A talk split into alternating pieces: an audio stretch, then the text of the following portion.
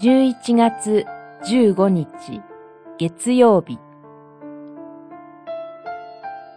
恵みをいただき悔い改める。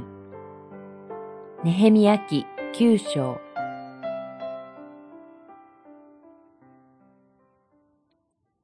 あなたは正しく行動されました。あなたは忠実に行動されました。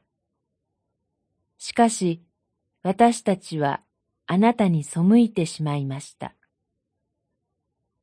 きゅうしょうさんじゅうさんせつ。はっしょうで民は神を礼拝し、大いなる喜びの中にありました。捕囚で散り散りとなった民を、神はエルサレムでの礼拝へと集めてくださいました。この大いなる神の恵みを前にして、民は悔い改めへと導かれました。捕囚の地から民を集めてくださった神の恵みは非常に大きなものでした。それは捕囚の地へと散らされた民の罪が非常に大きなものであったことの裏返しでもあります。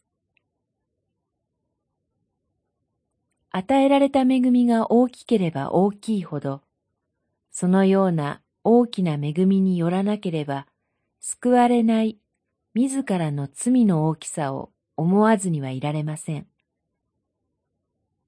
こうして神の民は八章で大いなる恵みを喜んだ後、九章では一転して主の御前に一つ一つ罪を告白してひれ伏しています。私たちは主イエスの十字架によって救われました。これが非常に大きな恵みであることは言うまでもありません。これほどの恵みをいただいたからこそ、私たちは自らの罪の大きさを思わされます。そのすべての罪が十字架というこれ以上ないほどの大きな恵みによって許されています。